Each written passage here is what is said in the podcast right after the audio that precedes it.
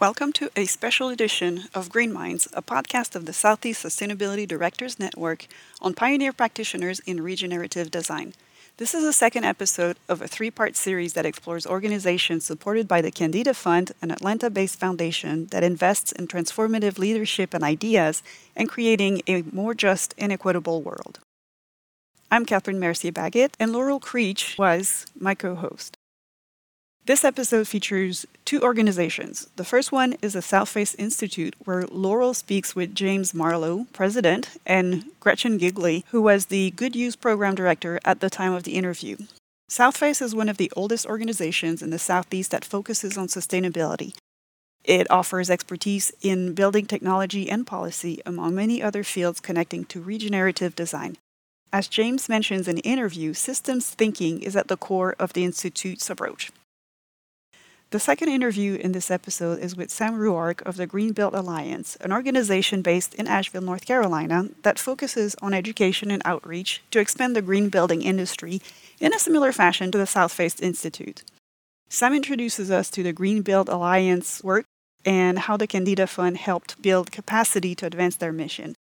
We also discuss the impacts of the housing market on the adoption of voluntary green building strategies and he shares his personal experience living in an eco village. Let's begin with James Marlowe and Gretchen Gigley.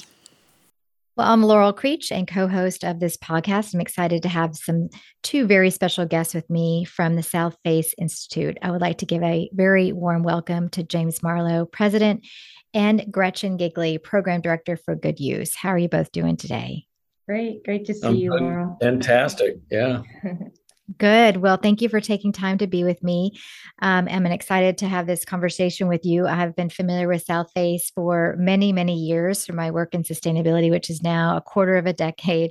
Um, and Southface is one of those organizations that is very well respected and uh, just a remarkable team, staff, and impact that you all are making. So, congratulations on on being such a, a fantastic thing for our region. We really, really appreciate it and respect all the great work you're doing.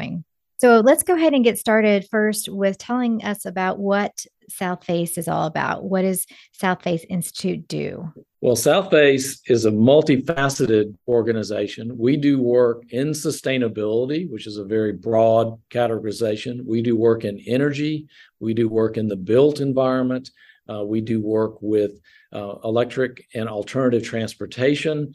Uh, we work to strengthen and improve and create healthy, happy, high performance homes, businesses, schools, nonprofits, and communities.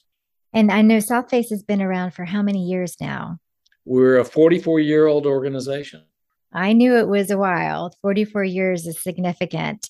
So, James, can you share a little bit about how the organization has evolved over the years? Well, um, I just had lunch uh, with Dennis Creech, one of the co-founders. They started really working around solar energy uh, in 1978. So um, they began looking at um, alternate technologies and how you could create uh, what became um, called sustainability, but working to improve the building envelope, to improve uh, heating and air conditioning technologies, water conservation technologies uh, recycling and composting, and now what would be called circularity uh, in products. So, uh, look, really always working as a thought leader, uh, always working as an innovator, a convener, a connector, and a resource. And um, I think you see uh, across Atlanta, particularly in the Southeast, Southface's footprints and impact in many, many areas of the building um, trade, building environment, home building arena, uh, and other areas. And speaking of Dennis Creech, uh, the Kendeda Fund is uh, another great entity that has uh, been a great partner for many organizations across the Southeast region. And what has been your relationship with the Kendeda Fund? Well, um, I was having lunch with them today, and it was the first time I had met Dina and Barry um, personally. But um, we are so at South Southface are so appreciative of their leadership and their long-term partnership and their investment. And I think that's best described uh, in the Good Use program. So I might let Gretchen uh, talk a little bit about Good Use. Um, you know, my words for Kendeda is, is, is a heartfelt gratitude Uh, but just how impressed I am with the impact they've created. We've worked with over 450 nonprofits, and it just it's a it's a lasting investment and gift that keeps on giving. So, uh, Gretchen, why don't, why don't you add a few comments? Yeah, I mean, uh, Kendeda has um, always been such a, a, thought leader in sustainability and um, saw a gap with nonprofits, and that was in 2008 and came up with this concept with the community foundation Southface was lucky to be part of that program um, in 2018 we the program was fully passed to Southface so we now through that through that uh, transition uh, have been able to kind of re-envision and, uh, the program a bit and um, take this incredibly impactful program to 27 states across the the um, US. Um, we work with theaters, food banks, uh, any 501c3 across the nation, like James said, over 450 nonprofits now, um, resulting in $16.2 million in utility savings. So think of what those dollars can do for these nonprofits. And my favorite part is to translate those numbers into community impact, which this program is really just so brilliant in in in doing. And so things like uh, with our work with food banks, being able to um, feed um, 1.7 million additional meals per year, or um, you know, in our Boys and Girls Club partners, um, we have many that are able to pay for all of their to expand into uh, feeding their participants or their partners three meals a day, their their children, and um, or covering the cost for kids that can't afford to come there completely through the savings through this program. So uh, the translation to community impact, how building impacts the organization's ability to further their mission is really the gift of this program. Thank you, Gretchen. Thank you for sharing more mm-hmm. information about the Good Use program. Now I'd like to transition to regenerative design. So, how do you define regenerative design?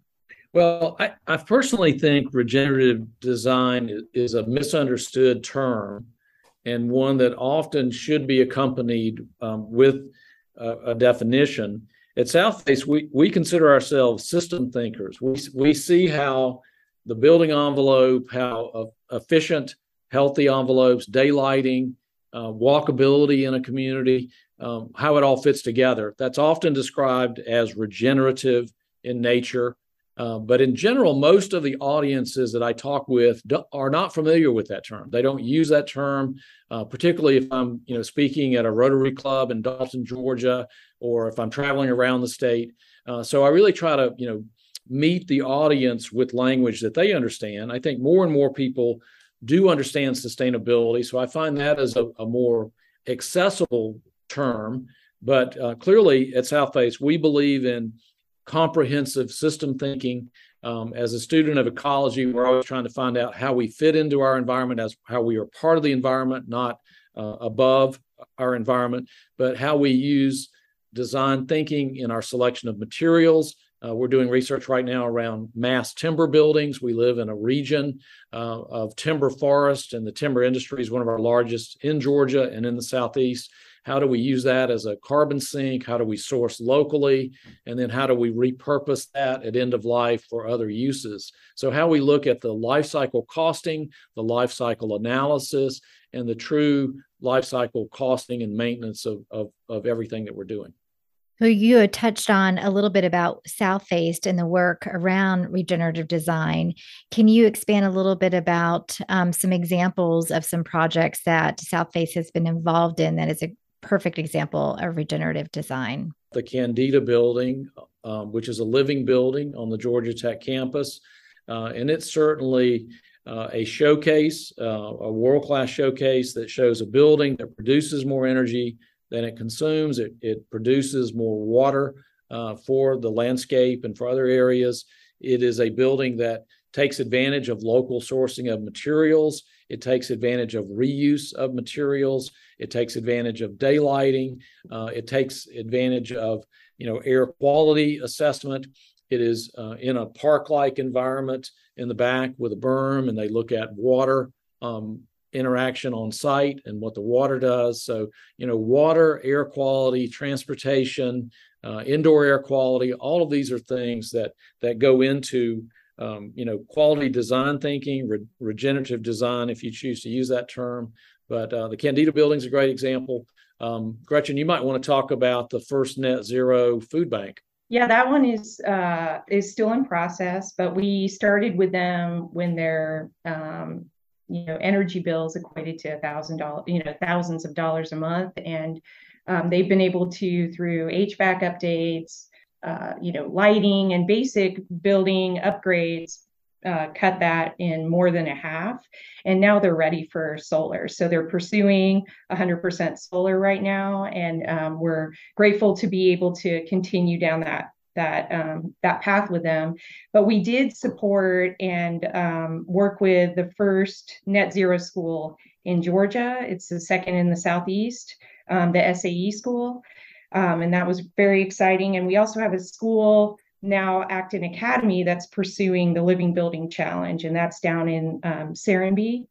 Um, and so we're working through with our design consulting services and through good use with that school to to guide that process. So it's a different, I would say, in the nonprofit sector.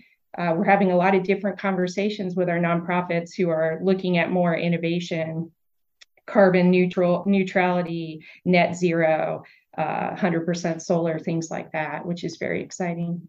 What trends are you seeing around regenerative design, and what are you trying hoping to learn from the convening uh, with the Kendeda Fund later this fall? Well, you know, my personal goal is, and, and I hope this is a Southface goal, is that that we learn something every day. And so um, I've been using a phrase lately that less and better. So as we think about design, how do we incorporate design to have a lighter footprint, uh, to have less of a need for maintenance, to look at buildings that last a very long time and that require minimal maintenance. Uh, solar is a minimal maintenance technology. You know, if we look at water saving devices, how do we reduce um, and have a lighter footprint in our communities, but also more connectivity? How do we have, um, you know, trails like the Beltline? How do we have um, access for cycling and e-bikes? Um, I, we're a huge fan of mobility. So when we think of electric vehicles and alternative fuel vehicles, uh, that we think about reducing our environmental impact, reducing our carbon impact, but also increasing our quality of life and creating access uh, for everyone everywhere in our community. So in, in Atlanta, uh, we often talk about the map, and the map uh, often displays a wealthier, better educated, longer lifespan north side of our city and a, a, a less income oriented, lower uh, level of educational opportunity in the South, and and we want to be uh, at least a small part in making that better, in making this work for everyone everywhere. Do you see any barriers to adopt adoption or opportunities? Well, um, there are always barriers around um, existing um, architects and, and building trade professionals that just want to do things the way they've been doing them. So um, if we do have an enemy at Southface, it is the status quo. So we want to work to more innovation, more innovative materials, um, more innovative design, and more um, technology um, to make things uh, more equitable and more accessible for everyone at every income level. Well, Atlanta surely is a leader in regenerative design in the Southeast. Uh, the, the remarkable work that is being done throughout the corridor is important. Uh, but I am hoping that the Southeast continues to follow suit with the work that's being done in Atlanta and the work that's being done with Southface and Kendeda. Well, we do hope to expand our impact more geographically. Um, as Gretchen said, we've done uh, good use projects in 27 states. That's our most extensive uh, program nationally, uh, but we do have an office in Sarasota, Florida. Uh, so we're working with them. Uh, they have particular interest around electric transportation, around water issues. Uh, everyone in Sarasota loves the water and they want to be protective of that uh, terrific resource and asset that they have.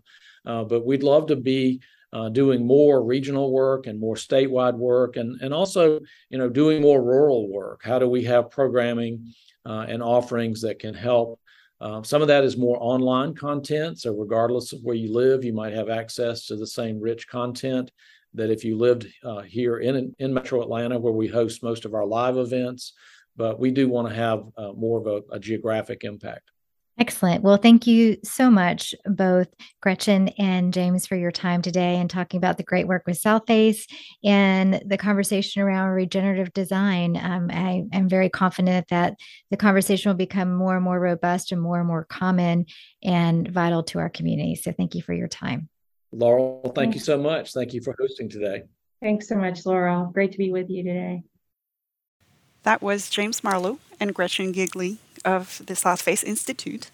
You are still listening to Green Minds, a podcast of the Southeast Sustainability Directors Network, and this is a special edition on organizations supported by the Kendeda Fund. Now, let's move on to the Greenbuilt Alliance and talk to Sam Ruark. Hello, Sam. It's a pleasure to have you today. As a starter, could you introduce yourself? Sure. I'm Sam Ruark, and I've been executive director for Greenbuilt Alliance for about seven years. And I've worked in the field of sustainability for local governments, small businesses, and nonprofits since 1998. And I currently live near Asheville, North Carolina, in an eco village called Earthaven, which is a living laboratory of sustainability. So it's off the grid eco village, and it's innovative in terms of regenerative agriculture, building systems, energy systems, governance, education, and many other forms. You have a, a deep personal and professional passion for sustainability, and I have basically since I left college. What can you tell us about the Greenbuilt Alliance and specifically your contribution? Our organization has been going for 21 years now, and we serve the Asheville and Buncombe County area in North Carolina. We started out as an organization focused primarily on educating building professionals about green building and sustainability. And we helped create a statewide program. That was our first green building certification. It was actually modeled after Earthcraft based in Atlanta. And so we basically we took that rating system and evolved it a little bit for our climate and our topography and the mountain. It shares about 90, 95% of the same certain, you know, types of criteria as Earthcraft has. And that program has evolved through the years. We have certified about 2,700 single family residential homes as Greenbuilt homes. We've also done some LEED projects as well, but most of our folks in the area focus on, you know, Greenbuilt homes as the certification method. That program now includes some regenerative aspects and some net zero home, net zero energy home, criteria as well. And we have about 90 builders in our region that build to the certification. Um, and we find that the builders actually push it more than the clients are asking for it. So it's great that we have these builders that are really committed to, green building. So we have our Greenbuilt Homes program. We also, just in the past three years, we've added something called the Blue Horizons Project, which is a community collaboration to set the course for clean energy. Both the city of Asheville and Buncombe County have made aggressive um, clean energy goals, essentially saying we're going to be 100% renewable by 2042. Basically, within the next 20 years, we're looking at how do we transition from 5% renewables to 100%. So it's a massive change. And so we're, we have, we, we host um, different programs and conversations um, and, and bring experts together to talk about how do we meet that goal. And then we also do a program called Energy Savers Network, which is a low income weatherization program funded by the city and the county and, and a little bit from foundation dollars and private donors as well. And we have upgraded over 850 mobile homes and single family homes with weatherization work. And while I started out doing basic weatherization work, now we've added home repair and heating repair and replacement. And we actually just got some money through the coronavirus recovery uh, funding to do low income solar energy systems too. So we pay 100% of the cost to put PV systems on these families that couldn't afford it otherwise. And then the last thing I'll mention is we also do something called Appalachian Offsets, which is a carbon offset program. And we ask folks, both individuals and businesses, to calculate their carbon footprint. And then you can pay into a fund and take that money and do solar energy systems for local schools and nonprofits.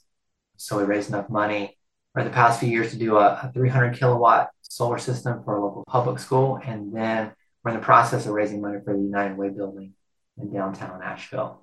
Um, so this is a volunteer program, but it's a way for people to essentially take responsibility for their carbon footprint and then pay into a fund that helps these organizations like schools and nonprofits be able to you know utilize their funding for other things other than just paying their energy bill and it also helps them reduce their carbon footprint as well that's a very wide portfolio of activities and programs uh, surely you're not the only one at the Greenbuilt Alliance. At least I hope you are not. Alone. Yeah, that's right. That's right. We yeah we have an awesome team right now. We have 11 staff and nine contractors.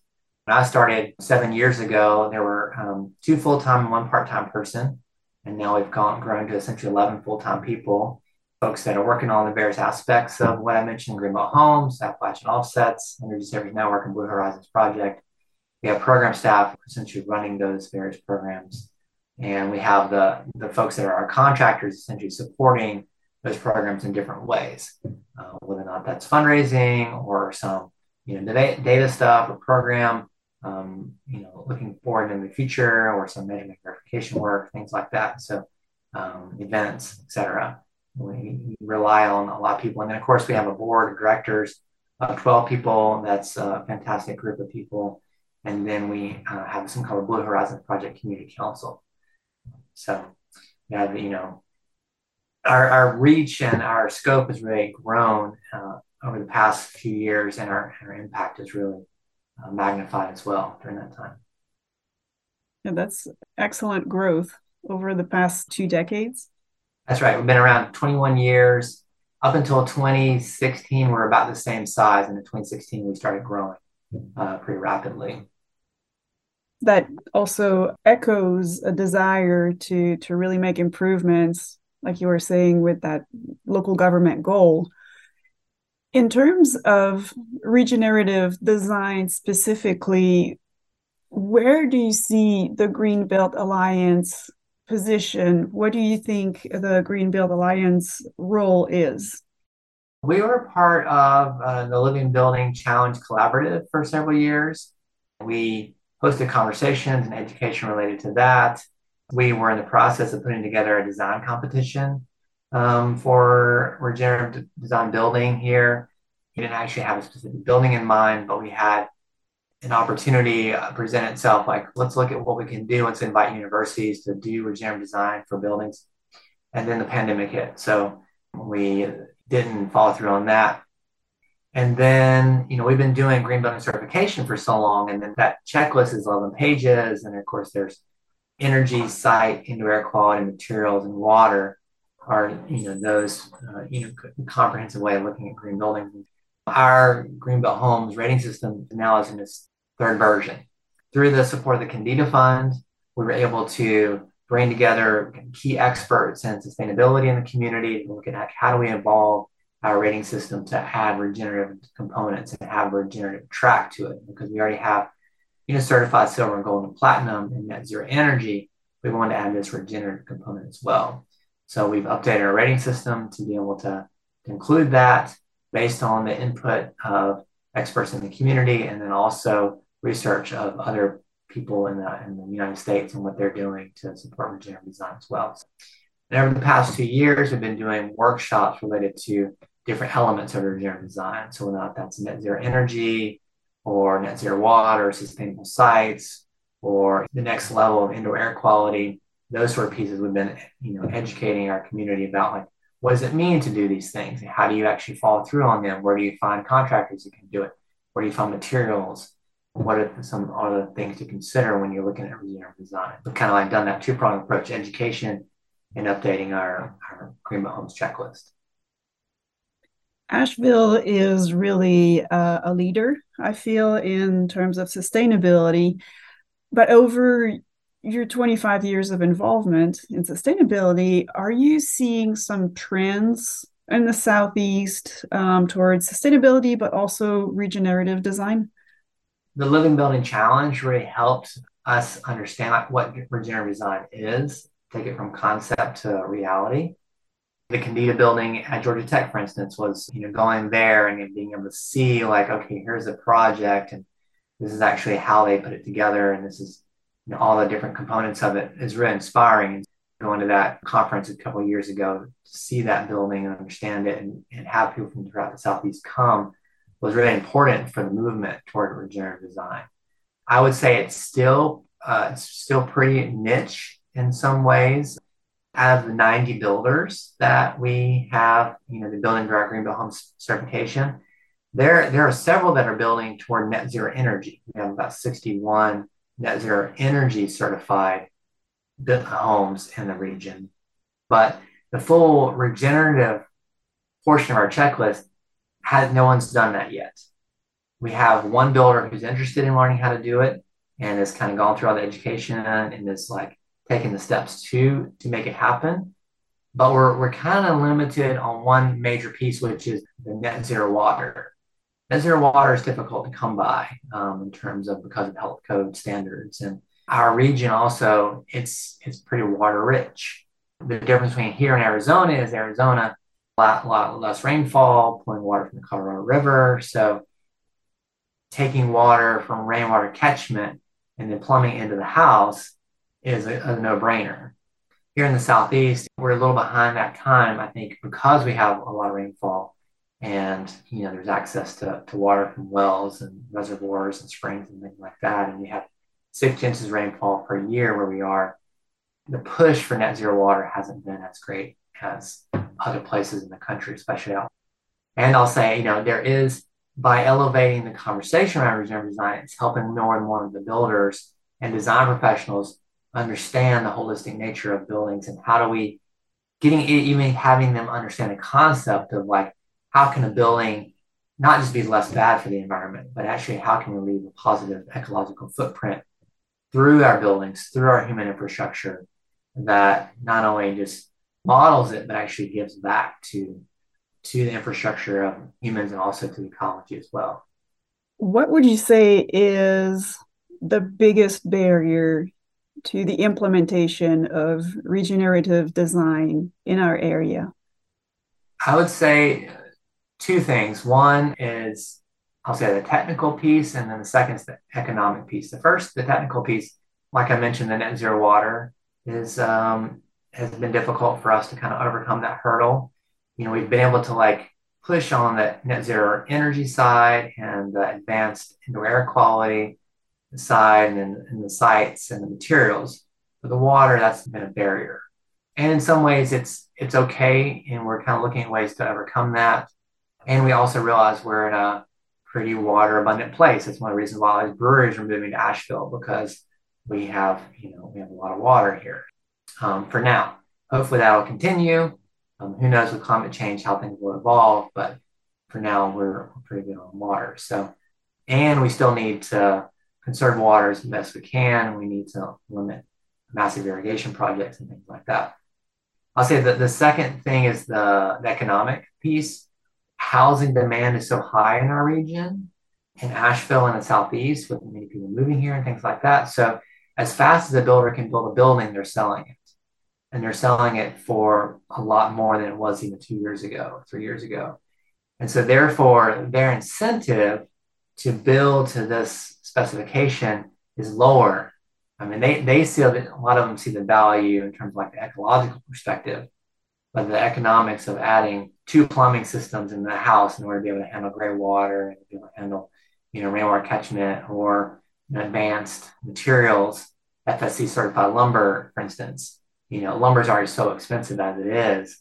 Now FSC certified lumber is, or sustainable harvest, sustainable harvested lumber is even at more of a premium. So when they're there making that choice, okay, how am I going to frame this house or this building? They look at the wood prices. Huh, I can just one way or the other. So we see contractors cutting the corners on things like some things like materials because material costs are not so high, supply chain issues, and just the economics of the value of housing is here so high. There's been studies that have shown that green built homes and LEED homes sell for more, like four to five percent more than a code built home. But it only costs one to three percent more to build green built homes versus code built. So the value is there, especially in times when it is a buyer's market. Right now, we're in a seller's market. So therefore, the economic piece of the regenerative design still has hurdles to overcome. So we're kind of relying on people who are kind of innovators and pioneers to kind of keep pushing it forward because they want to see how far they can evolve it.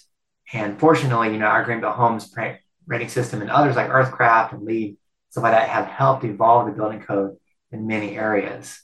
Being able to show things like mechanical ventilation or energy recovery systems and heat pump water heaters and things like that work well will you know helps the code evolve and so we're, we're hoping that that is another piece that will that will kind of come from this movement as the code will become more and more stringent and more and more focused on green building and ecological stewardship.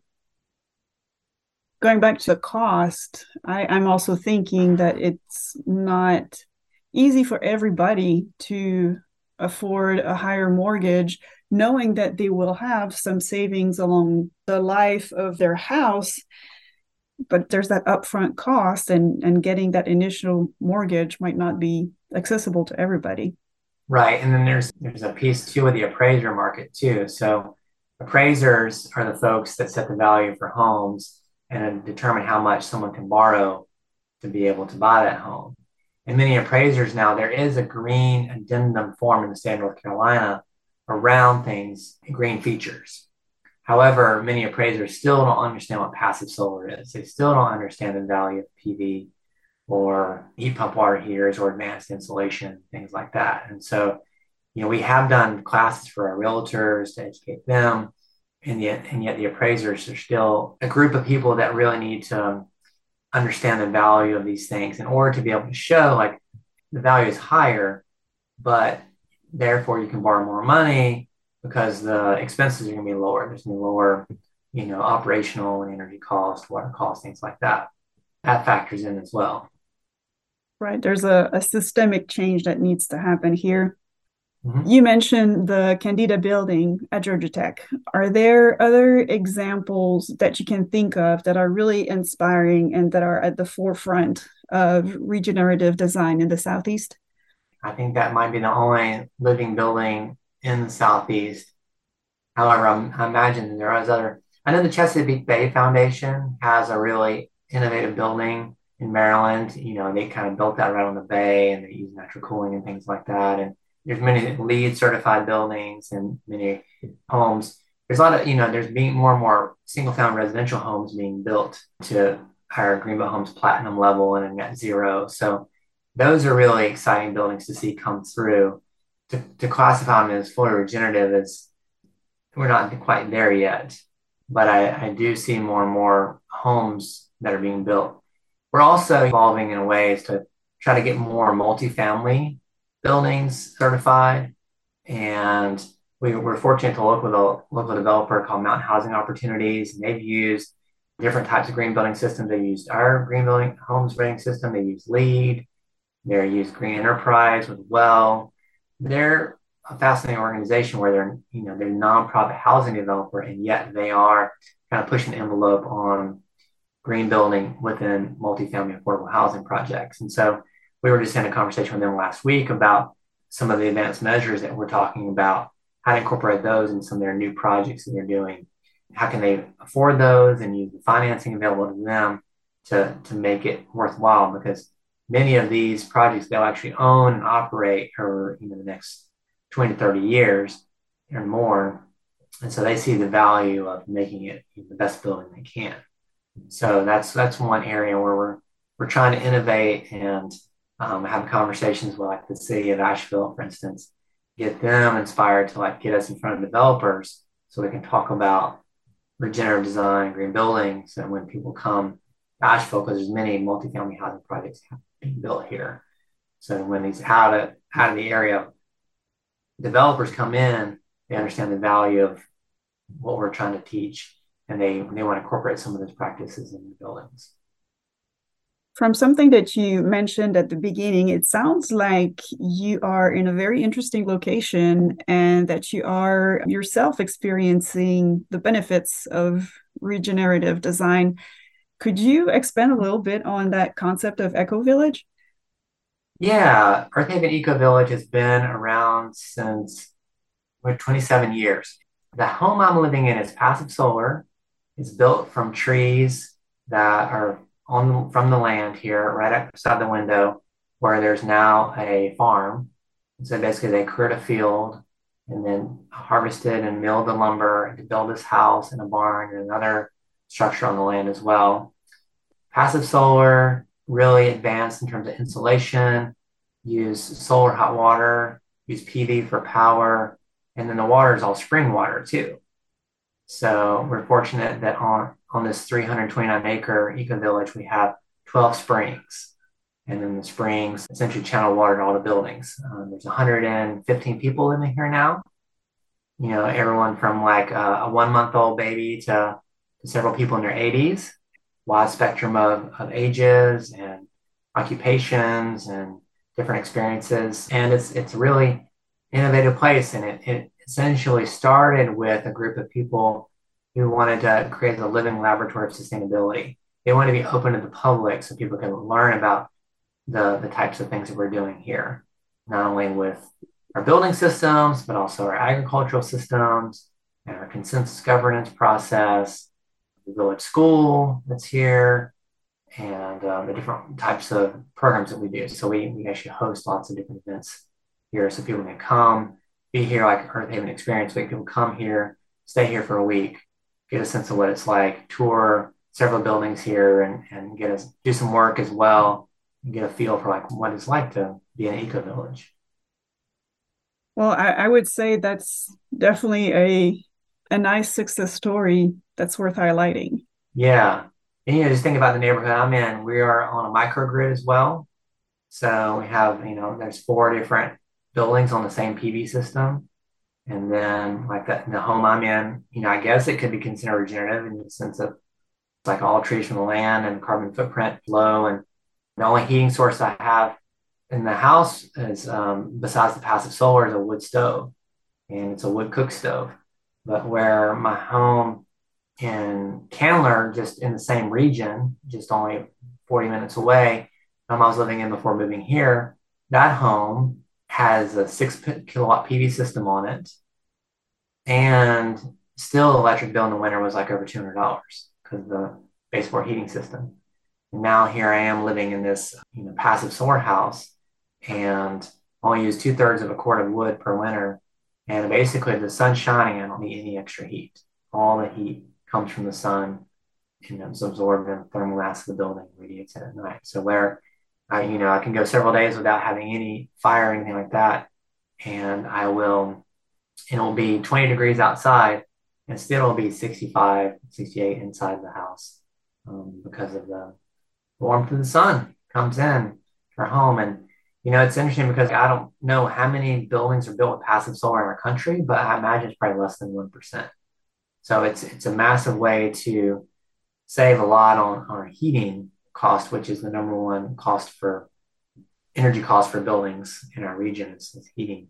We just oriented toward the equator, face the sun, then we would save a lot of money and a lot of fossil fuels. I bet many of our listeners are very envious of what you get to to experience. That sounds fantastic. Pretty cool. And there's also, you know, there's my neighbor here grows lots of foods. You know, have local food uh, access as well. And but to, yeah, to be able to take a bath and spring water heated by the sun, it's really a beautiful experience. That's quite unusual, at least for now. Hopefully, opportunities will grow. Yeah. Is there anything that you would uh, like to mention before we close? Yeah, I'll just say that our work as a nonprofit really wouldn't be possible without the support of people like the Kendeda Fund, the City of Asheville, and Buncombe County. Those three entities have really helped us grow as an organization. You know, it's great to be able to have philanthropic support and then also the support from the local government. And the local governments here, you know, we're, we're fortunate to live in, a, in an innovative place with progressive political leaders who see the value in sustainability and want to essentially have a future for for the seven generations to come. So With being able to like, we have these contracts with both local governments here, and they they want to fund weatherization work and solar for low income families, and they see that like you know we have to transition off fossil fuels, so they're they're realizing their partnerships in the community really help support this work. So them funding us to do this work has been has been great for our organization, and then folks like Kendeda have both funded us in relationship to regenerative design and also in our education of building professionals and our work with affordable housing. And they also helped us as an organization to develop some opportunities for fundraising from private donors too. Um, I just want to appreciate their understanding of the holistic nature of what it takes to be a nonprofit and support us through this, this big growth time that we really need to be able to step up to be able to address the climate crisis that we're in. And so really only it's uh, only through the resources that are available we be able to do the things that will make a, a big impact there. Thank you, Sam, for giving us a quick tour of Greenbuilt Alliance, your work, and also where you live. And we really appreciate your time today. Thank you very much for having me, Catherine. Appreciate you. Thank you for listening to this second episode of a three part series on regenerative design. In our upcoming and concluding episode, we talk with the leadership of the Sustainability Institute based in Charleston, South Carolina, Green Spaces from Chattanooga, Tennessee, and our very own Southeast Sustainability Directors Network. I want to extend my warmest and best wishes to my co host, Laurel Creech, who left her position with the city of Nashville to join the ranks of the Nature Conservancy.